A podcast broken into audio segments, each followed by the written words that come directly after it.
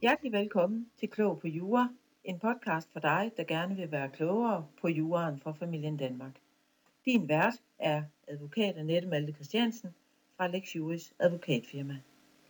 Du lytter til episode nummer 13. Fremtidsfuldmagter. Det skal handle om fremtidsfuldmagter i den her podcast, og det skal det, fordi øh, det er sådan et almindeligt øh, gængs spørgsmål, som kan være rigtig rart at vide noget om. En fremtidsfuldmagt, den sikrer, at man, øh, at man selv er med til at beslutte, hvem der skal have fuldmagt til at træffe afgørelser på ens vegne, hvis man ikke selv er i stand til at gøre det en dag. Det vil sige, at fremtidsfuldmagter det er et alternativ til værgemål, hvis man ikke har oprettet en fremtidsfuldmagt på det tidspunkt, hvor øh, fremtidsfuldmagten ellers ville, ville have sin, øh, hvad skal man sige, ville, ville komme til sin ret, altså på det tidspunkt, hvor man øh, ikke længere er i stand til at, at, at, at træffe afgørelser for sig selv, altså handle fornuftmæssigt, jamen så er det for sent, så kan man ikke længere oprette en fremtidsfuldmagt. Hvis man ikke har fået fremtidsfuldmagten oprettet, og det bliver nødvendigt selvfølgelig, jamen så kan man risikere, at man bliver umyndiggjort, og at man kommer under værgemål. Og i det tilfælde, så har man ikke selv nogen indflydelse på, hvem det er, der skal være værve for en. Det er voksne, der kan oprette en fremtidsfuldmagt, det vil sige, at man skal være fyldt 18 år. Og det vil jo altså også, som jeg lige nævnte før, øh, betyde, at man skal være i stand til at øh, handle fornuftmæssigt. Man skal være ved sin fulde fem, når man opretter, øh, hvad hedder det, fremtidsfuldmagten. Og det vil jo så for eksempel sige, at hvis man selv er under værgemål, jamen så, så, øh, eller allerede er under værgemål, jamen så kan man ikke oprette den. Fremtidsfuldmagten den er strikket sådan sammen, at den gælder øh, to sider, øh, alle økonomiske og alle personlige forhold. Det behøver den ikke at gøre. Den kan også øh, være sådan, at den kun øh, dækker den ene af områderne, men meget ofte så vil det være sådan, at den både dækker de økonomiske og de personlige forhold. Altså de økonomiske, det, det øh, dækker over leje af bolig, øh, adgang til netbank, indgå betalingsaftaler, sælge øh, fast ejendom for eksempel. Øh, personlige forhold, det dækker over øh, muligheden for at, at få hjælp til at søge om offentligt tilskud, øh, for eksempel søge hjemmehjælp også, øh, indsende klage og få agtindsigt og adgang til helbredsoplysninger. Øh, og det, det er ligesom det, der dækker over det personlige. Fremtidsfuldmagten kan også være begrænset til enkelte øh, forhold, altså sådan, så den er helt øh, klart afgrænset. Det er den nu i øvrigt, for det er listet op, hvad det er, uanset om den gælder til alle økonomiske og personlige, så er det stadigvæk øh, listet, hvad det er for nogle ting, øh, den dækker over. Så den vil altid være sådan øh, nøje afgrænset, og den fuldmægtig, man har, øh, kun kan handle inden for de rammer, der er givet i fremtidsfuldmagten, som er omfattet af fremtidsfuldmagten.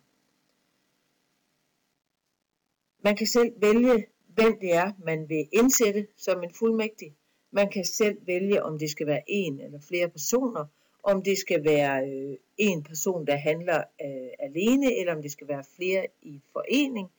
Og man kan også vælge, at der skal være primære og sekundære fuldmægtige. Altså det kan for eksempel, for at give et eksempel, så kan det være sådan, at man vælger hinanden som primært som to ægtefæller eller samlevende, og som de sekundære, der vælger man så, at børnene, for eksempel i forening, de handler, øh, hvis øh, den ene ægtefælle allerede er under værgemål, eller i det tilfælde, at der kun er en længstlevende ægtefælle eller samlever tilbage.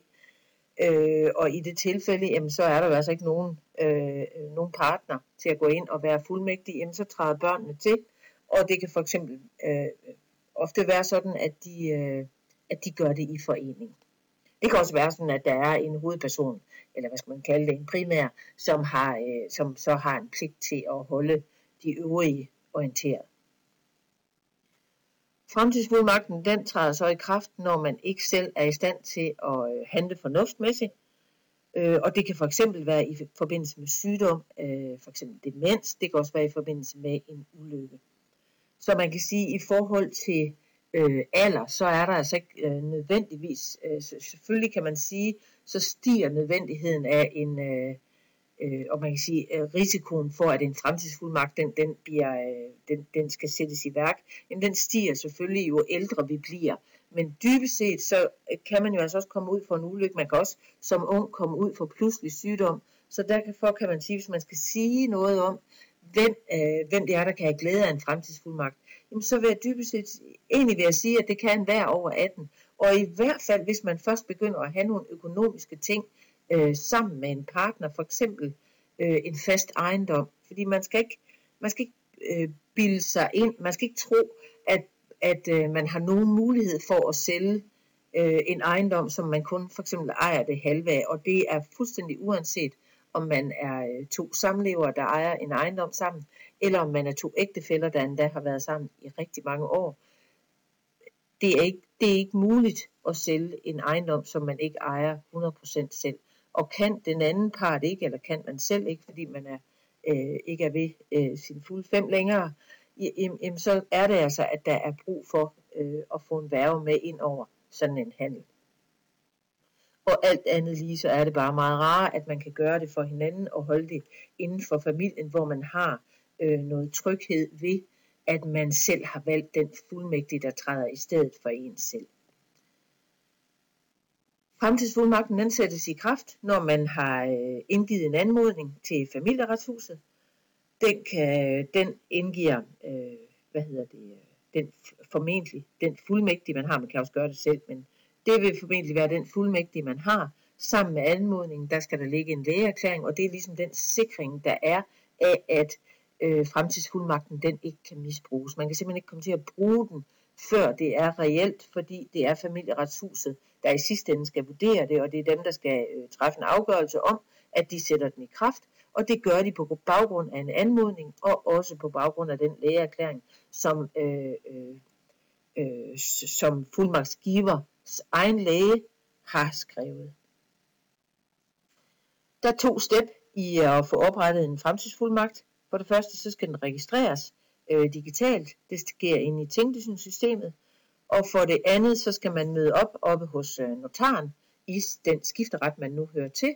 Og der skal man, øh, der skal man skrive under, og øh, notaren i skifteretten noterer, at man er i stand til at handle fornuftsmæssigt, og man er ved sin fulde fem, og derfor kan man oprette en fremtidsfuldmagt.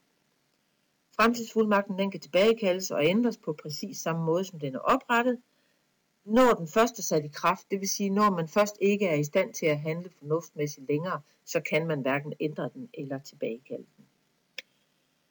Øh, det man lige skal være klar over, det er, når man kommer op til skifteretten, så, skal man, øh, så er der et gebyr øh, for oprettelsen, og det udgør 300 kroner.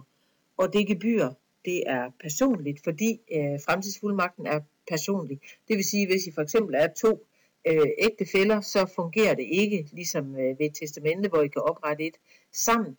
Det er simpelthen øh, en fremtidsfuldmagt, den opretter man simpelthen alene, begge parter, og, og som jeg nævnte før, eventuelt indsætter hinanden som fuldmægtige. Men i hvert fald, man, op, man øh, opretter sin egen, og man betaler sit eget gebyr 300 kroner, og så har man sin egen fremtidsfuldmagt, og den anden ægtefælle eller, eller partner har så også sin øh, fremtidsfuldmagt. Det er to selvstændige dokumenter, som man får registreret øh, uafhængigt af hinanden. Det var det, jeg ville sige om fremtidsfuldmagter. Tak for nu.